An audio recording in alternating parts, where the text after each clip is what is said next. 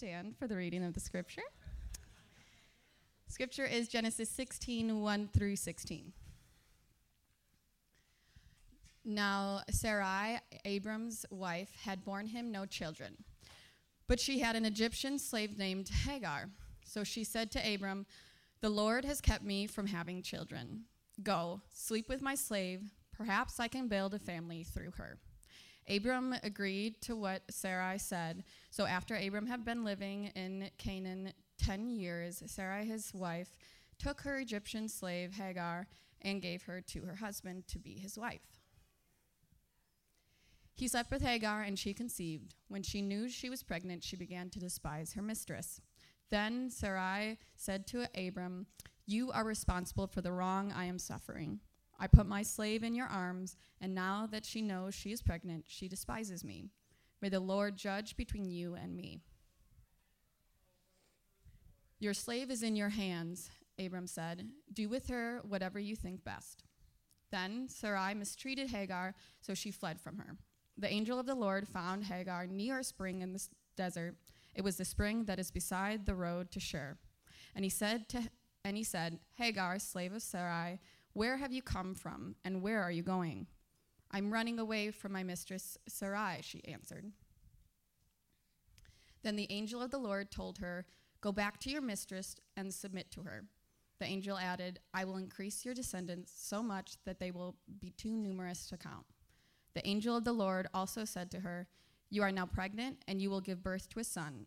You shall name him Ishmael, for the Lord has heard of your misery. He will be a wild donkey of a man. His hand will be against everyone, and everyone's hand against him. And he will live in hostility toward all his brothers. She gave this name to the Lord who spoke to her You are the Lord who sees me. For she said, I have now seen the one who sees me. That is why the well was called Beer Lahai Roi.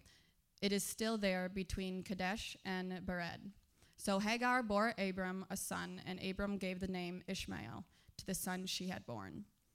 Abram was 86 years old when Hagar bore him Ishmael. This is the word of God. Thanks be to God. Good morning. Good morning. Good morning. Ah.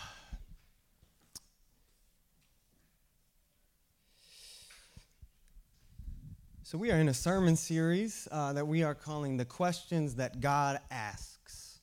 The questions that God asks. And the, the kind of two point premise is that uh, questions are not only pleasing and acceptable to God, but they are, in fact, at the heart of what God models for us in terms of spiritual formation. So, we're trying to say that perhaps the questions that God asks us might be as formative to our faith as the questions that we ask God. And then that helps us kind of reframe the whole life of faith and what it means to be a Christian as something like a question and an answer, maybe. That God's begging a question and that our lives might look a certain way in response. And then once we do that, that kind of helps us figure out oh, well, then maybe this whole life thing and this whole faith thing isn't so much about question or isn't so much about rights and wrongs, isn't so much about do's and don't do's or shoulds and ought to's, but maybe it's something like a call and response. And then once we start swimming in that, we start to realize wait, it is kind of true. Maybe God is the greatest question to our lives and maybe the greatest answer to our lives, both at the same time the greatest question and the greatest answer. And then everything becomes about starting to participate in that reality. Our whole lives start to participate in the reality that God is the greatest question and the greatest answer to our lives. And so that's why we're in this series. We're in week three of the questions God asks humans, the questions God asks us. Are y'all with me? Just want to set the stage a little bit. Can we go to God in prayer?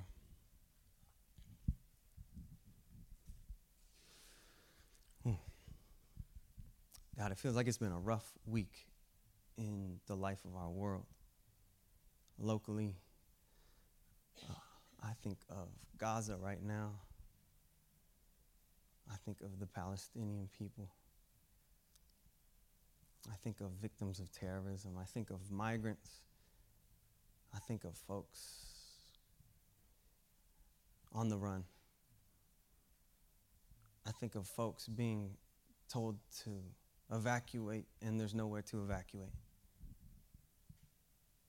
And then I think back to the question. I know we're going to be in a new question today, but I'm stuck on that question from last week. What have you done? And that line is stuck on me. That your sibling's blood cries out from the ground.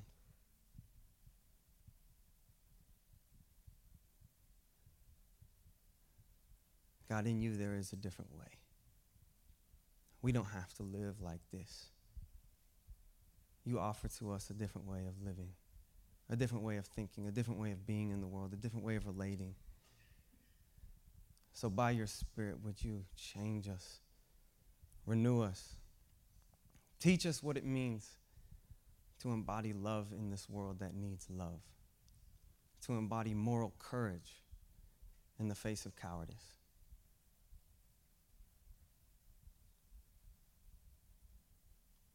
Faith in the midst of so much fear, and we have a lot to be fearful of. Lord, in this moment, have thine own way with me and with this word. In the name of Jesus. Amen and amen. So there's a guy named Winston Churchill. I don't know. I had to look him up. I was supposed to learn about him in school, but I didn't know who that is. I'm not going to say who that is because I hope y'all know because I kind of still don't know. But he says something along the lines of history is always written by the victors.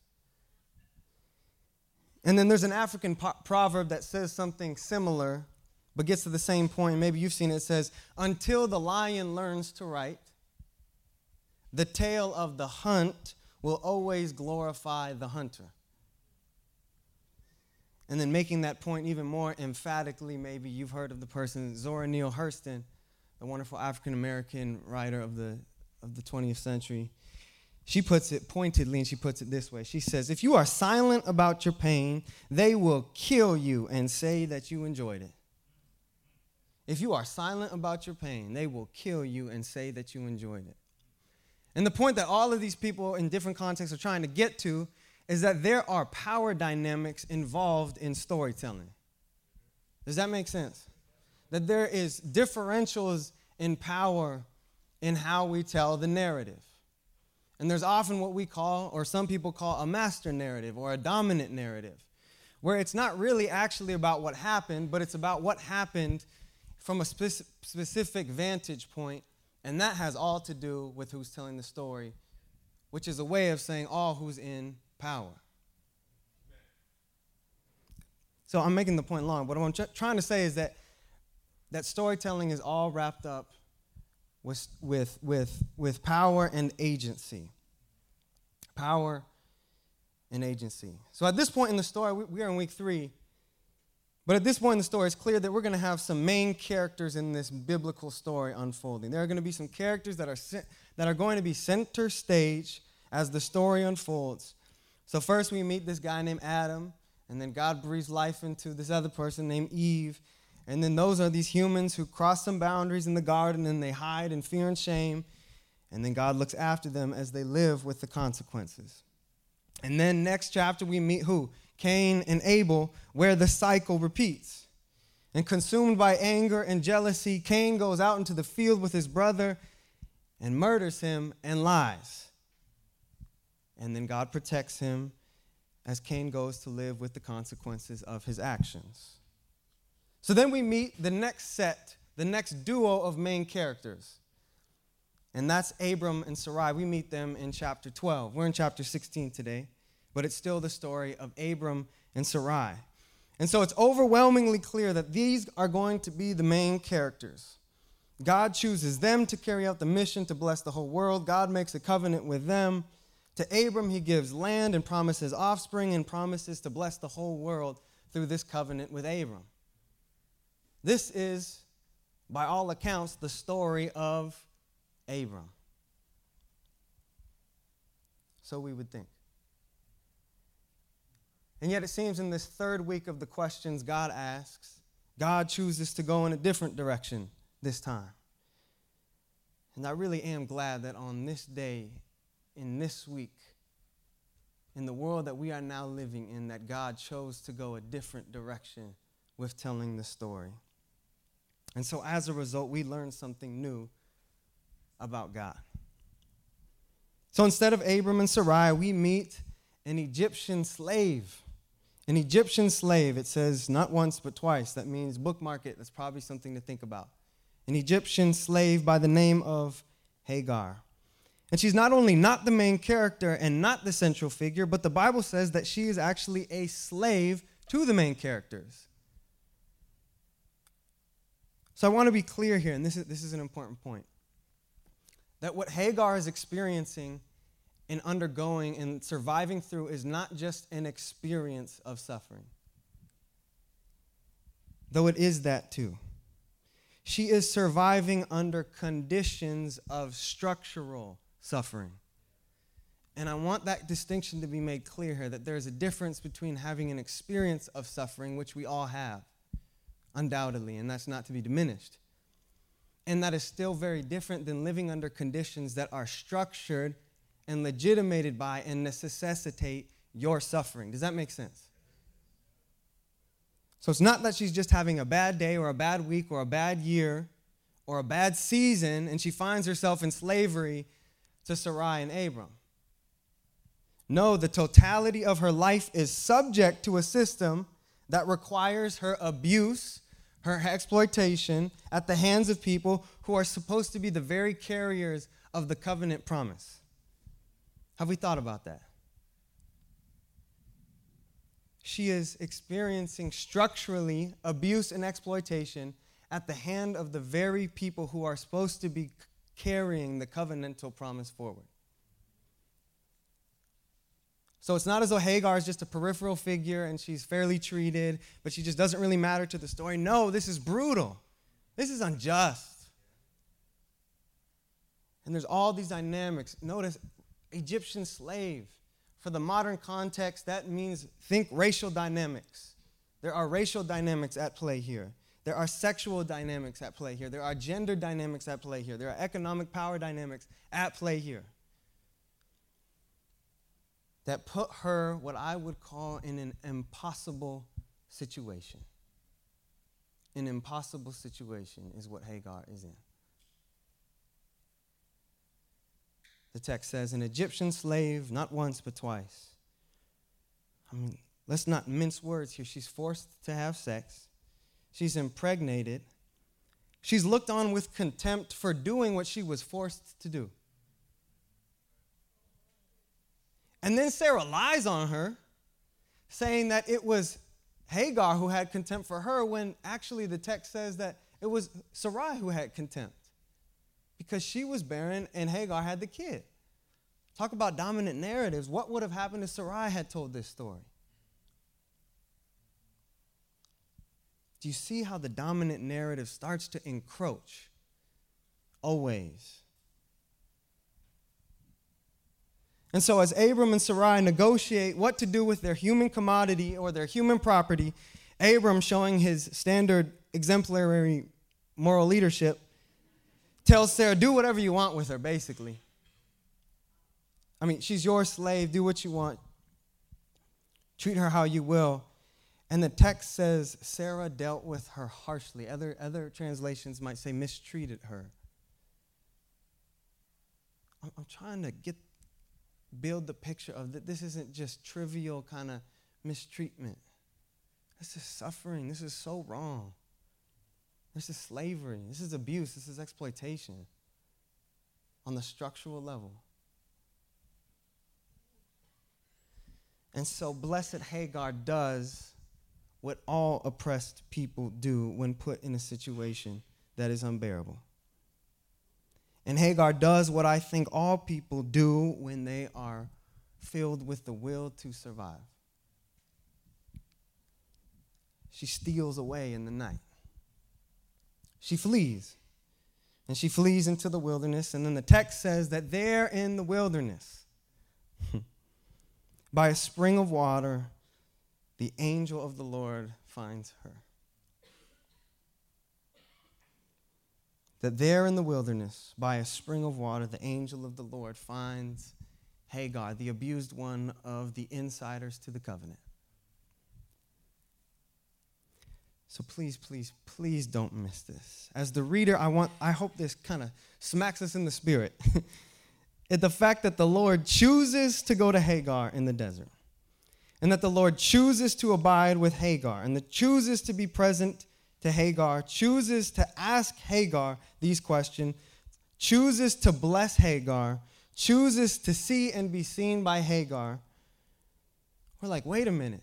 And if we, we scroll back, we're like, wait, so this is the God who was in the beginning, who made the heavens and the earth, and the God that made the oceans and the mountains, and the God who put trees in the forest and critters in the dirt, and put moon in the sky, and the God that made the grizzly bear, and then the starfish, and then the daisies in the field, and made leaves change colors, and the God who breathed life into the Adam, and the God who saw what they had made and called it all very good and the God who then knit clothes for his disobedient creation, and the God who puts protection over the guy who kills his own brother in the field, and the God who spared Noah and then made a promise to all of creation to never destroy it, and then the God who scatters everyone and everything in, in chapter 11 is now the God who then makes a covenant with a cranky old guy, and you're telling me that this ends up being the same God the same God that then goes out into the wilderness to see a slave girl who the insiders of the covenant are actively abusive towards. I'm trying to tie it together here. That is the God of Hagar. And so we find out real quickly early, we're just in chapter 16 of a whole long compilation of books. But in chapter 16, we find out something about God. That this God draws very near to specific people who suffer at the hand of power. You will see that theme over and over and over and over again in Scripture. In chapter 16, we find out that God doesn't play the whole insider outsider games that we play. That God doesn't do the kind of dividing that we do. That God doesn't do the passive, apathetic thing that we do. And we find out that God doesn't do power the way that we do. And it turns out the God who was the God in the beginning is also the God who instinctively rushes to the care of beaten and bruised and battered people. Beaten and bruised and battered people who suffer systemically. And it turns out that the God of the main characters can't help but be the God of the one who is on the underside of the dominant narrative. The God of the main characters can't help but become the God of the one who is on the underside of the narrative, too. And so in chapter 16, I'm trying to belabor the point here that it's not so much about where God stands on a given issue. See, that doesn't really quite get to who God is. It's much more about with whom God stands. It's not about issues or, or where we're supposed to stand, but it's about God's instinctive rushing to certain people. They're similar, but there's a distinction there. And so it turns out finally that in this wild turn of a story, that Hagar too belongs to Yahweh. Hagar too. I don't know why when I was preparing that, that kept sticking with me. Hagar too.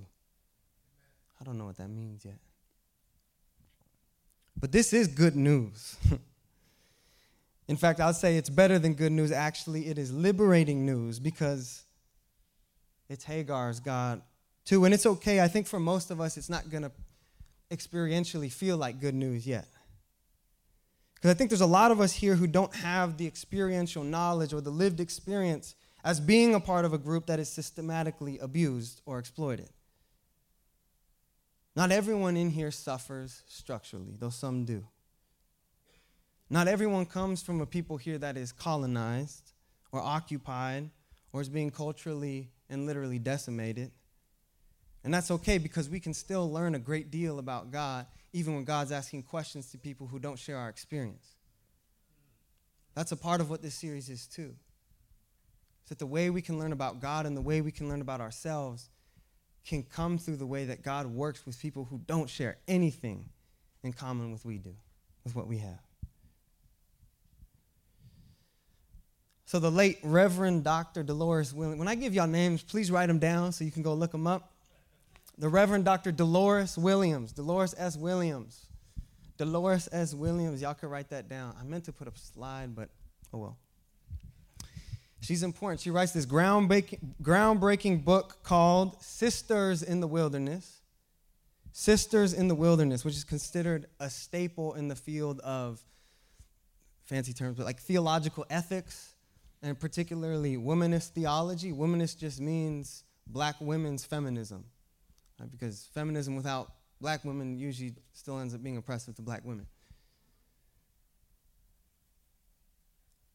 So Dolores Williams write this, writes this book called Sisters in the Wilderness, and she focuses in on one particular story in the Bible. Can you guess which one that is? Genesis 16.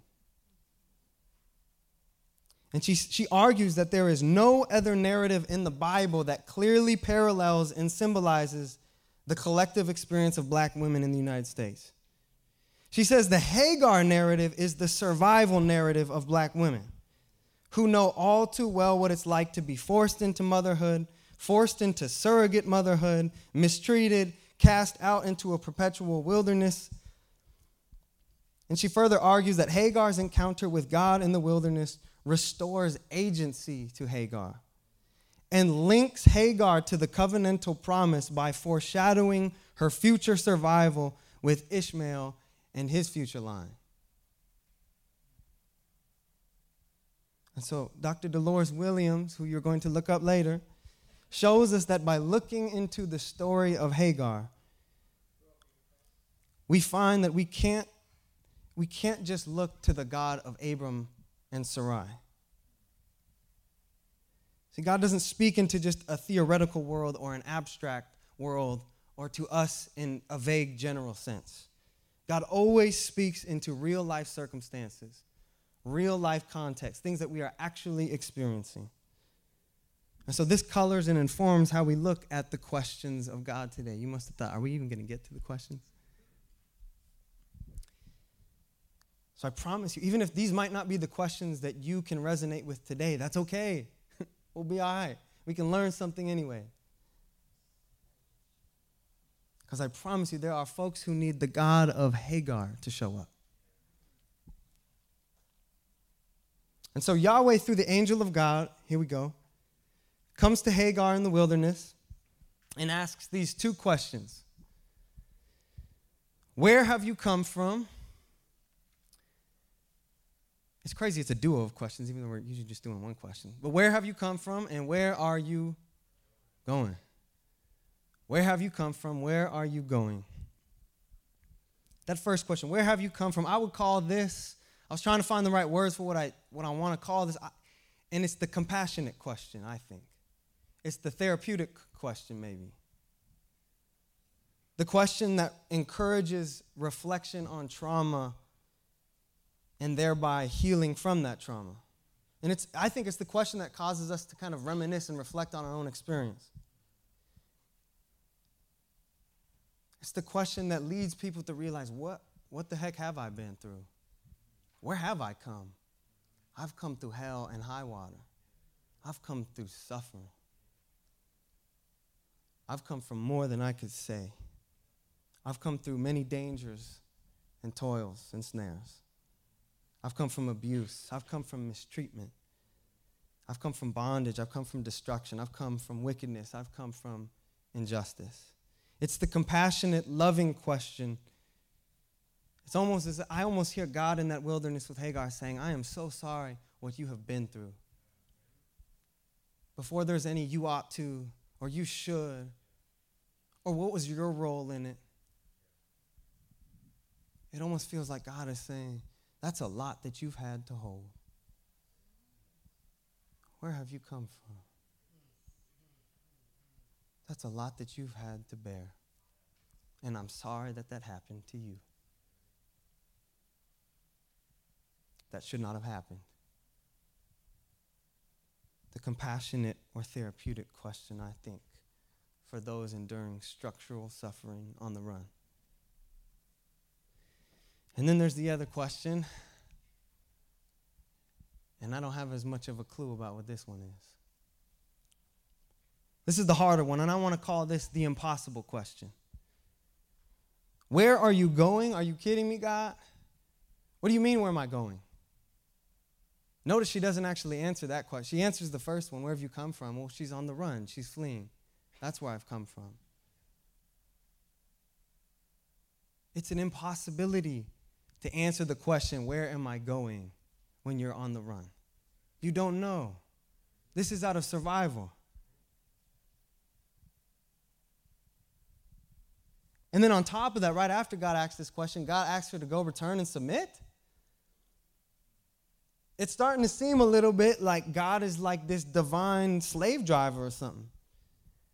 And unfortunately, a lot of us still think of God that way.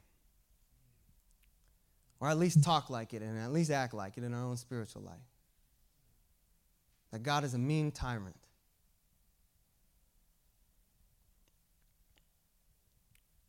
And then there's this other thing I realized about this question. I was just sitting with. I was like, where, where are you going? Where are you going? Where are you going? Where are you going?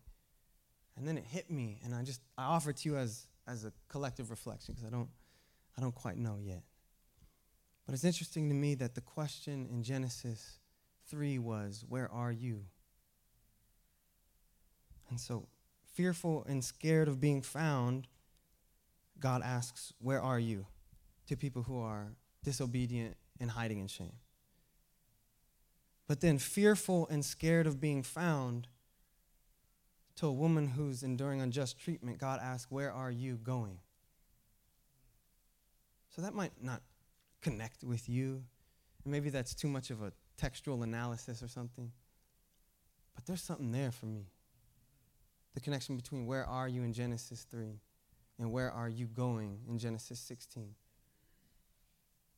Because I, I don't know, the going, the going word, that last word, where are you going, to me suggests there's some movement. And it suggests that it's a little future oriented to me. And it's a little bit, it's in process, it's in movement, it's on the move.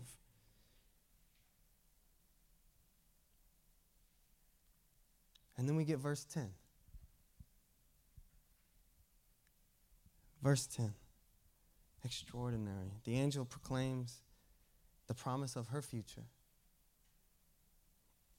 Did you, did you recognize that the angel echoes the exact same language that God gives to Adam and Eve with the creational mandate? Remember all that language be fruitful, be fruitful, be fruitful, multiply, multiply, multiply. I'll make you multitude. Wait, that God is now saying this to Hagar, the slave girl, in the wilderness. Did you notice it also echoes the language of the Abrahamic covenant, covenant from, from chapter 12 and chapter 15? This idea of, of becoming a people, becoming a multitude, blessing the whole world through, through a singular family.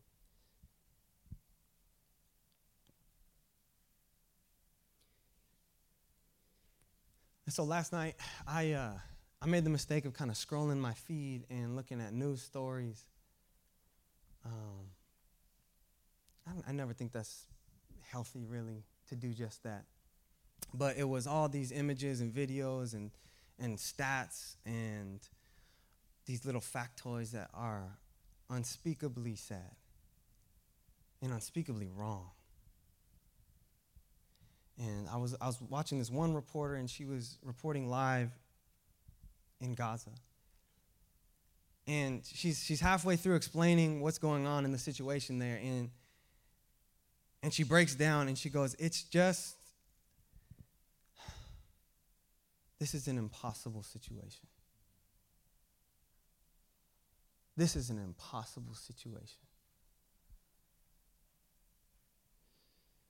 And so I think it is, this is our reflection, I think it is into impossible situations like Hagar's that God asks this pair of questions the compassionate, therapeutic question and the unanswerable, impossible question.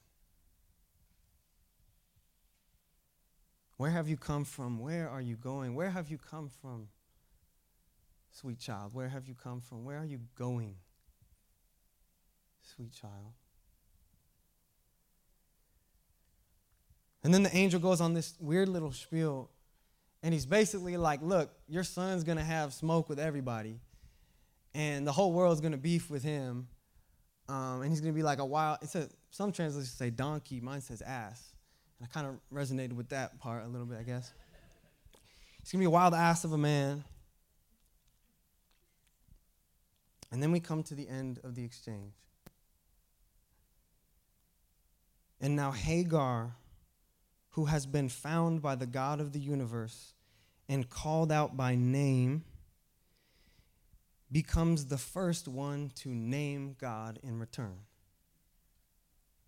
Did y'all notice that? We get to the end of this kind of weird, confusing, maybe problematic, beautiful exchange. And now Hagar, who's the property of the covenant holders, has been found in the wilderness by God and called out by name. And then she becomes the first one to name God in return, the first one in the Bible, the first one we learn of. El Roi. Do you see the agency that Dolores Williams was talking about? It's perhaps subtle. Do you see the bravery? You are El Roi. I have now seen the one who sees me. What an image of faith. What a, what a framework, maybe, for our own faith today.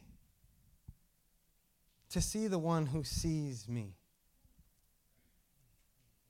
And to participate in the great seeing of God. And therein is the transformation that our eyes undergo. That now everyone before us changes. We change when we look in the mirror. How we look at God changes. How we look at situations changes. So when we see the one who sees us, we begin to see like the one who sees us.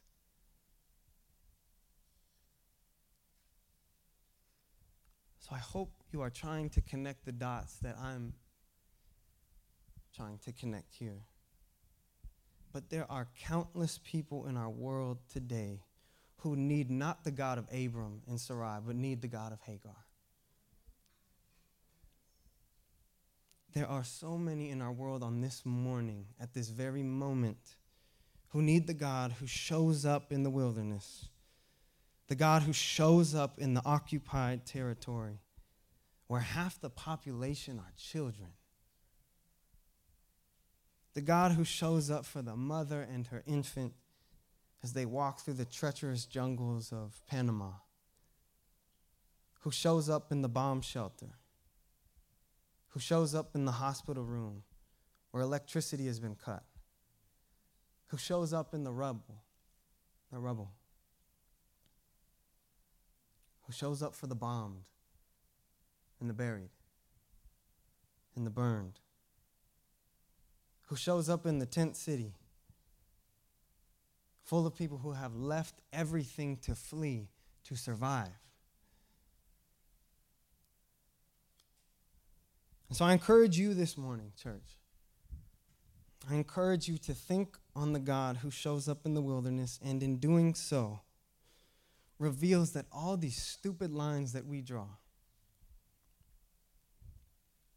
all of the demonizing, all of the dehumanizing, all of the hate, all of the bigotry, all of this insider outsider distinctions that we make, all of the walls that we build to trap people in, all of the bombs that we drop because we've forgotten that we are siblings, all of the desecration of precious humans, all of the animosity, all of the callousness, all of the cowardice, all of the ways that we flaunt our status as God's covenant people while casting others into the wilderness. All of that. God says to hell with that. I don't play sides the way you do.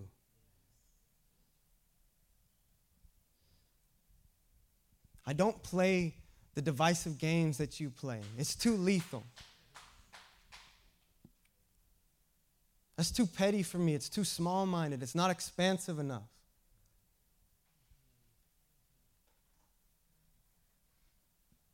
God will always choose people and everyone. That is God's side. And isn't that what the whole covenant was anyway? I will be your God. You will be my people. And in an ironic twist, it turns out that that's not just for Abram. And it's not just for Sarai, and it's not just for the so called insiders. And it extends to everyone.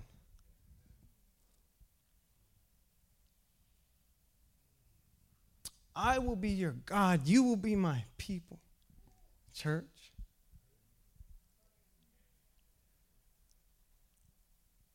Can we live like that?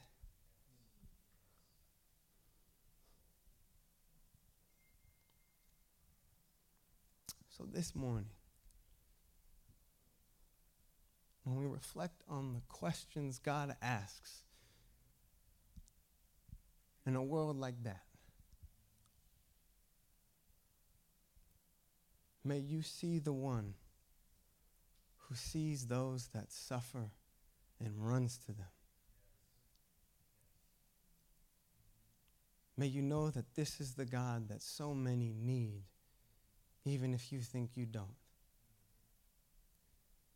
May you see the one who sees you. May you begin to see the way that that God sees. God doesn't divide the field we do, the way we do.